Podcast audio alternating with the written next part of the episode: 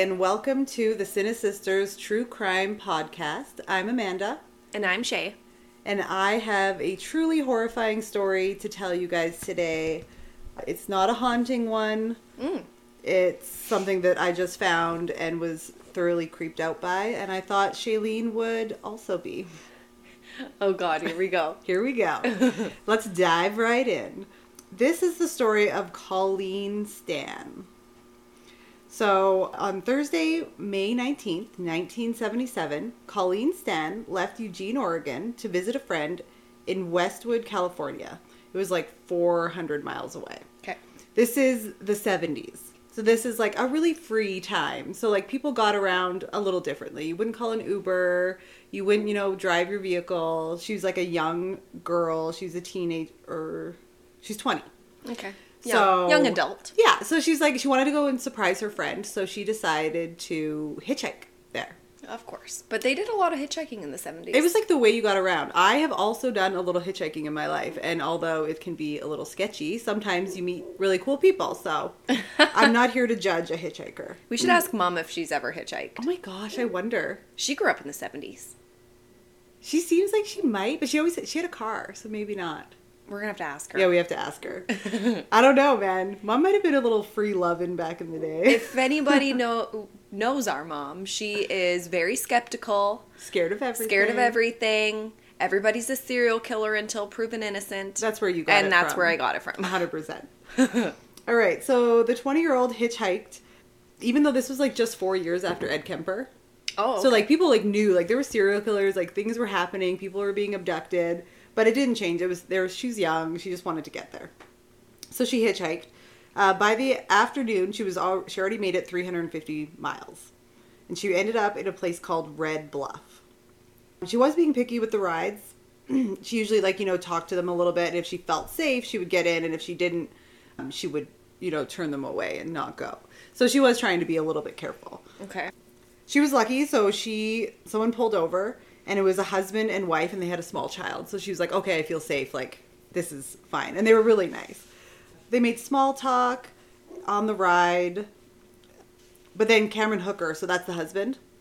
So it's Cameron Hooker and his wife and his child. And he was kind of like watching her creepily in the rearview mirror a little bit. And so she kind of got like a weird vibe. They did stop for gas and she went to the washroom and she actually had like this weird feeling and she's like her instincts were kind of telling her to run. But then she was like, no, like, you know, we're almost there. These people seem really nice. It's going to be fine. So she got back into the car. On the journey, they told her, they're like, hey, we should stop and see these really cool ice caves nearby. And, you know, being like, you know, the adventurer she was, she's like, oh, yeah, that sounds fun. And they said it was just like, you know, a little detour. Uh, so they did turn off onto a dirt road. There's your first red flag. Yeah. Abort mission. Abort mission. Get out of there, girl. Jump out of the car. Jump and frickin' tuck and roll. What is it you always say? Never You never go to the sec, the neck. Wait, second location? you never go to the second location. Yeah. You fight. yeah, even if you- you die. Yeah, you'd rather die fighting than be raped and then murdered anyway. So once they were in the middle of what appeared to be like nowhere, he stopped the car, killed the engine, and Janice, that's his wife, Cameron's wife Janice, took the baby from the car. As soon as she was out of the car, he turned around and held a knife to her. He asked if she would do whatever he said, and in terror she agreed because he's like, okay, she has a knife. He has a knife. He handcuffed her, blindfolded her, bound her, and gagged her Jeez. Before taking out his what I'm going to call his creation. He built this thing. Okay. It is a box. Oh fuck. Oh no. I'm remembering her name. Her head box. Okay, continue. it's a box. It was like a wooden box. It was like metal hinged. Ugh. It was heavy and it was insulated and double walled. Oh god. And he put it over her head? He put it over her head. And it had like a carpet interior, which made it really, really hard for her to breathe. And like she couldn't see or like hear like anything. Oh my She was in total darkness. Um, he covered her with what she thought was like her sleeping bag that she carried with her. And then they left. And like The wife was part of it then. she was back, yeah. Oh The kid is back. She's in the back seat. So the family like carries on their merry way. They stop for fast food. Which I feel like I don't know why that weirds me out. It's like how can you like stop for snacks after you've just like abducted somebody and put like a weird box over her head? Yeah, now I'm hungry. Let's stop for it. Let's stop. I'm Food. I would like a french fry, please. Um, once inside like a house after like driving for a bit, he removed the box. Thank God. But like also, yikes. Led go. her to the cellar and had her stand on like a cooler, lift her hands above his, her head so he could tie her hands to the pipe above.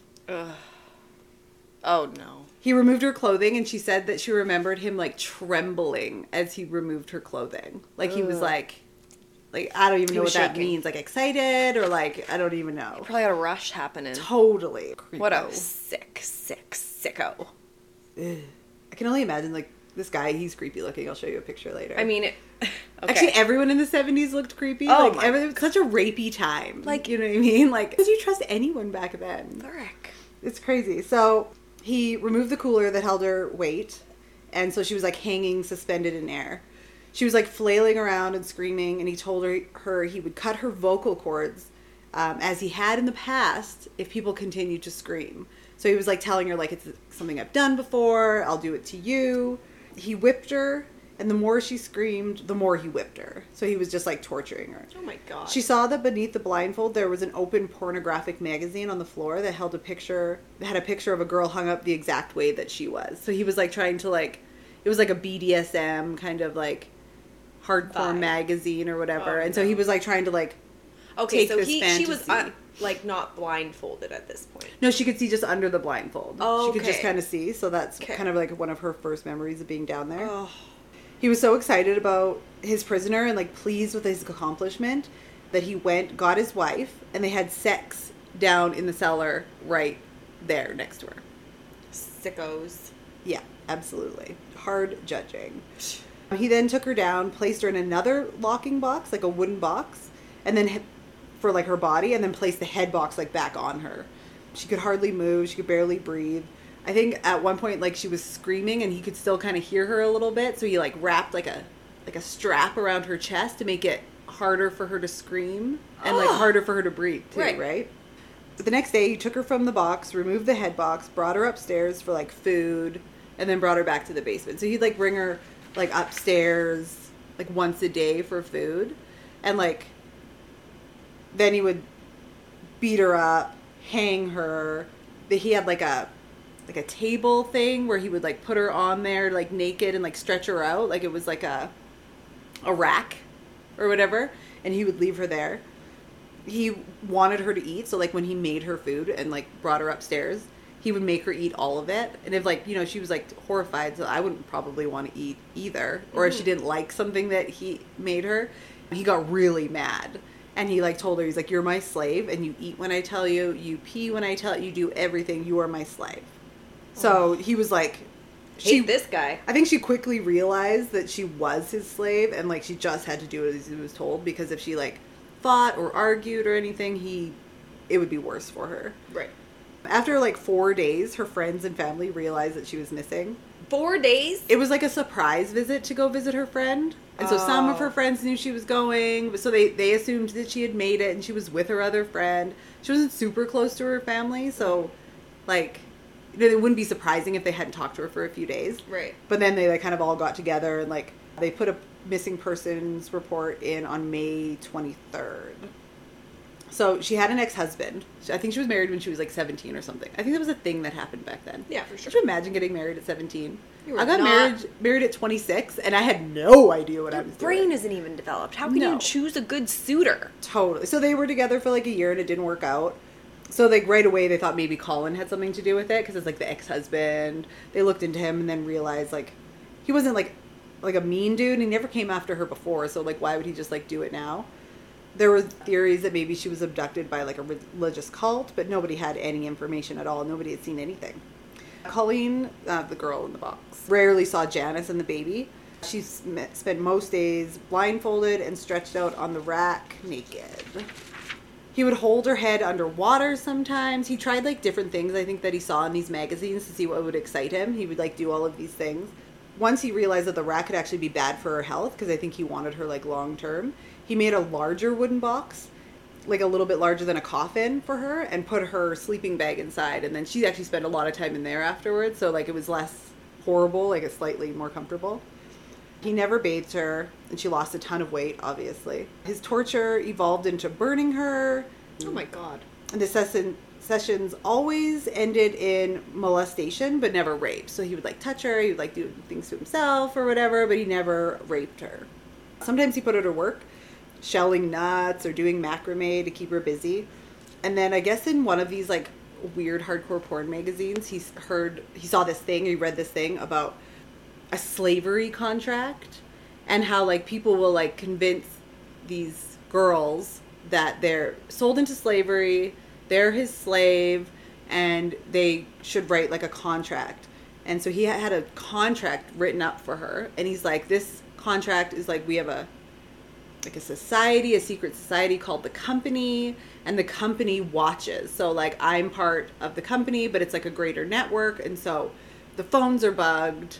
Your parents' phones are bugged. There's cameras. People are always watching to make sure that you're obeying. And if you don't obey, then I could sell you to somebody worse than me. Oh my. And you like run, had this in her head like all the time, right? Well, She signed it. I believe it. Totally. I believe it right now.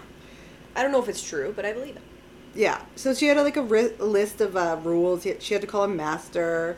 Yeah, this is like regular, like not regular, but like it's BDSM, right? Like she's I think the so. what's it called? Submissive. Right, the submissive. I, except for she was the unwilling submissive, which is like, you know, BDSM is very like consensual at all times. Like both parties are con- like And you have safe words. safe, consensual. There's something else. I don't know. After a year or so, he brought her into his be- bedroom with Janice because he wanted to like have a threesome. So he'd been talking to Janice about this. About halfway through, Janice like got really mad and like left, Oh. And he continued. So this is the first time he rapes her. oh. So like after about a year, it was the first time. how does she know it's a year? She just figured it was about a year. Like I think probably you know like they're celebrating holidays and things like Oh, that. So you probably would have like a basic idea of time. Yeah, I guess he is letting her out and stuff. So. Yeah. After first time, he repeated her like he raped her all the time after Yeah. that. It was like after the first one. They eventually moved into a trailer uh, on some property for more privacy, but because there was no space in the trailer, it's like a small, like probably a single wide trailer or whatever. Space was really like precious, so they had nowhere to put her. So he made a box that fit under the couple's Bed. waterbed. Oh, I knew it. I knew it was this girl. The Same. I'm like, this girl. sounds a lot sounds like- so familiar. The girl in the box under the bed. Oh God. Okay, but I'm glad to hear about this because I remember hearing bits and pieces of this case, and it is interesting. It's horrible. It is obviously. horrible. like it's messed up. for like some backstory, so Cameron and Janice's relationship, there's not a lot of known about like him when he was younger. Okay. But he once he graduated high school, he started working for this lumberyard, and then he met Janice, and she was like 15 years old, and I read somewhere that she had like epilepsy or something, but she was really passive, Mm. really quiet, and he could do anything, tell her to do anything. And one time he convinced her to let him like tie her to a tree naked or something. What? Yeah. And he liked to like tie her hands above her head naked and do things like that. Like he wanted this like BDSM Yeah. relationship. I think she was quite, quite timid and just kind of did what he wanted for a long time. But then it came to this point where she was like, they've been together for a long time. I think they were married. They didn't. She didn't want to do this BDSM stuff anymore. So he kind of was like, they kind of came up with this plan that she would have a baby, and if he gave her a baby, then she would allow him to do whatever he wanted with like other girls, and then it would take the stress off of her. Right? She just really wanted this baby. Okay. So that's kind of who Have a baby was, with that's psychopath. That's a great idea. Uh, yeah. So at this point, when they're in the trailer, she was only allowed out for like an hour a day, so she'd be under there forever.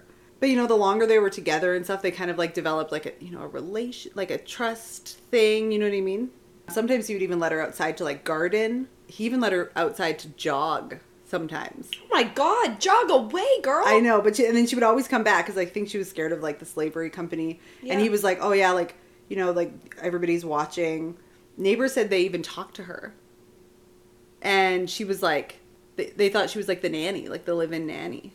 And that's what like kind of everybody assumed. She would be punished by small electrical burns sometimes. When Janice lost her job, he took Colleen away to beg for money in neighboring cities. So he would like they would go on like a trip together. So they'd been together for like a really long time at this point, and he trusted her complete belief in the company. He actually let her write letters to her sisters, and in like she didn't say anything about what was going on in these letters. She just like wrote these letters, and then when that went okay, because he read the letters and he's like, okay, well you know what I mean. She's under my complete control. He decided to allow her to plan a visit with her family. What? Yes. He so they went to visit her family. Oh. Like ah. swear to God, went to visit her family. And So- her family, like she's been missing for I don't even know how long it's been, like three years Do you- or two years or something. Continue because I have so many questions. Okay, maybe I'll answer some of them, and Yes. if not, you can because I did deep dive. Okay. Into this. Perfect. He posed as her boyfriend, and he like dropped her off, and like left her there alone with her family. She looked really rough. They said she was skinny, and they were really worried. But since she gave them no information, and she wasn't like willing to talk about him at all or where she'd been, they were afraid to like push her too hard, and then she would just take off, and they would never see her again. Because at this point, she's there voluntarily. They know she's alive as far as they can tell, she had been gone voluntarily this whole time. And if they, if she was gone that long with no contact, could she do it again? Right. So her, her family, definitely not our family because we're pushers. Yeah. We don't sweep nothing under the rug in this family, but Nope. a lot of families do. So Keep the peace. she even, uh, I think she spent the night there. She was supposed to be there for like a few days or something, and she even went to church with her mom. But then Cameron called and cut the visit short, picked her up, and then they left and they were gone again. She went back into the box for the next three years. Oh. And like also too, like she really thought the company was watching, so like they had her parents, you know, phones bugged and people were watching the whole time and he was saying that this was a test from the company to see how well she would do and all this stuff. Like he was really manipulating her. And after like years of being gone, No, yeah, she was totally brainwashed. yeah. Cameron wanted to wanted more slaves, so he had Colleen uh, help dig him a hole in the yard. He wanted like a dungeon in the yard, so he had, he had her help him dig a hole in the yard and put in a wooden floor. Um, in November 1983, he moved her into the the dungeon in the yard, uh, but then it flooded. so Oh he's like, God. he realized he's like, this wasn't a very good idea. It wasn't like safe or whatever, so he put her back in the box Oh my under god. the bed. Janice grew really jealous of Colleen, who was now 27. She'd been with the hookers for seven years. Oh my god. And she'd like, Janice started attending church and had enough. So she told, long story short, Janice started going to church, started feeling really bad. She was jealous of Colleen. She wanted her gone. So she decided to tell Colleen that the whole thing was a fucking lie. He's like, she's he's been lying to you. There's no such thing as the company. There's no actual slavery contract. The phones aren't tapped. All of this stuff. Did she believe it? I think she did. Like, I think at that point she was like, well, why would she lie about it? Mm-hmm. They did go home after that, and Colleen text or called her dad and asked for money, and he wired her money right away. And she bought a bus ticket. She left the next day when Cameron went to work. She took off, and then she actually phoned him from the bus station. Called and- Cameron. Yeah, and was like, I know that it's a lie. You lied to me and all this stuff, and I'm leaving. And she left. Janice asked her not to go to the police. She's like, please don't like ruin my life. She's like, I have a kid. You know what I mean? All these things. Like, please don't go to the police. And and Colleen agreed. Fuck that. That makes me so mad. It is really bad. But Oh then that's where like this God. whole like we'll hear about this a lot, but it's like that whole Stockholm syndrome thing. You know what I mean? Like she had a lot of opportunities to leave, but she didn't. And whether it was out of fear of the company or whether it was just like this like thing where you start to like identify with your captors. Like Janice was like her best friend. Right. You know what I mean? He you know, he would torture her and stuff, but like there would be moments of like where he would show her kindness. So I think that the flopping back and forth. Did Colleen go to church with Janice? I think she did, yes. Oh my god. It was like a few things. Like they actually like Colleen actually had a job for a bit. Like she would go to work. Where? Like she had like a I can't remember now. She was like a place, but she had a job. They let her go to work and come home at the end of the day. It was like this weird thing. But like she was just like so wrapped up in that after 7 years. Yeah. Yeah, she went home and she never told anyone what happened. Cuz Janice asked her not to. Janice and Cameron broke up and then reuni- reunited a few times because she was like conflicted and he was conflicted. Janice was like continuing to go to church and stuff, and finally she was just like, I need to tell somebody. So she told her pastor at church everything. Like everything. She even told him things that like happened before this, where he kidnapped, raped, and murdered another girl beforehand. So the pastor called the police. Good. Thank the Lord. Janice got immunity in return for her testimony against her husband. So she didn't get anything, even though she was like super compliant and all these things, but whatever. Don't agree with that, but you totally. know The police had a really hard time bel believing Colleen was there that entire time. And like could have left at any time, could have asked for help, went to visit her family, guess this was- had a job, talked to the neighbors, all of these things. Yeah, and I guess this was before like Yeah, you didn't really hear Stockholm about it. syndrome was known. Like this was Totally. one this of is definitely like cases, a, probably. a big one. They did search the house and they found pictures of Colleen being tortured because he would take pictures and stuff. So they did find pictures and they and they found the slavery contract. Yeah, so they found the slavery contract. Um, Cameron was arrested on November 18th, 1984 for like kidnapping, rape, sodomy, and other charges. There was like 16 counts. he kept the slavery contract. He's an idiot. The media was informed at this point, and it got like national attention. The na- they talked to the neighbors. The media talked to the neighbors, and they were like, "We couldn't believe this kind of thing." Cameron was like quiet. They did not believe that he could do this. His neighbors were like, "Mm-mm, this is not a thing." He pled not guilty, obviously, because kidnapping, the statutory or like the st- the statute for kidnapping is three years. They didn't think they could get him for that, and she never acted like a kidnap victim. The case was really hard to prove. He ended up So wait. What's that? Did Colleen was she contacted? Yeah. Yeah, the, the police went to her and like Right. she gave the whole she told them everything Okay. at that point. So now we have Colleen and we have Janice with the same story. Same story, yeah. So that was easy to and then they found like, you know, they searched the house. They Right. like, they found the box. They found the head box. Oh my god. They found the contract. They found lots of pictures. They found like lots of stuff because he was a creepy McCreeperton. And he was eventually found guilty of 10 felonies and he got like 110 years Okay. prison. I was worried. I thought that the way that you were speaking, it sounded like He was going to get he away was with going to it. get away with it. Like get 3 years in prison and goodbye. Like what is he living in Canada? It's crazy. No. If, P.S. If this happened in Canada, he'd be out right now. He would have served three years on good behavior. Oh, kills me. Yeah, that definitely is a thing. So he died in prison. Oh, good. Yay! How'd he die? I don't know, but Please I tell hope me it he was was ass murdered. cancer. I hope it was ass cancer too. I'm like, I don't know what that is, but also, I'm like, I, it hope like, it was really ass nasty. cancer because he just got raped up the butt so much. I know. He did die, but during Janice's testimony, she did tell the police about. I think her name is Marie Elizabeth. She was, What their first yeah. kidnapped He kidnapped victim? this girl. victim. um, there was no real evidence. He was never charged for it. It was never like guaranteed. He never admitted to it. Janice did say that they kidnapped this girl. He tied her up. She was screaming so much that he tried to cut her vocal cords and killed her, and killed her. Obviously. Yeah. So that's where that whole thing came in. It was like, I'll cut your vocal cords if you keep screaming. Right. Because he had tried that before, but unsuccessfully. Yeah, so that is the wonderful, hopeful story Where's Colleen now? Colleen Stan. Um, you know what? She did really good. Had lots of therapy. She works. She has kids. She got married. She was like pretty good. She works in like um like does like hotline stuff and like helps victims. That would be really hard though because like no, a lot of people don't believe her still to this day. People don't believe her. Well, just like that she couldn't just leave. You know what I mean? Like even though there is like evidence to say that like Stockholm syndrome is a thing or that she was scared. Especially back then. Yeah. Like, why didn't you just tell the neighbor? Why didn't you just jog off? Right. Like, why didn't you tell your manager, the pastor, you know what I mean, a police officer, your dad? Can you imagine if Janice didn't ever like confess to the pastor? Where would Colleen be today? She probably never would have. She might never have told anyone. Or maybe Yeah. after a while, maybe? I don't know. I feel like the longer. Like, I'm a talker, so, like, I'm telling everyone everything. Right. So, like, I just can't imagine staying quiet about something like that, like being, like, raped and tortured and... yeah. But I mean, started becoming her new normal. Yeah.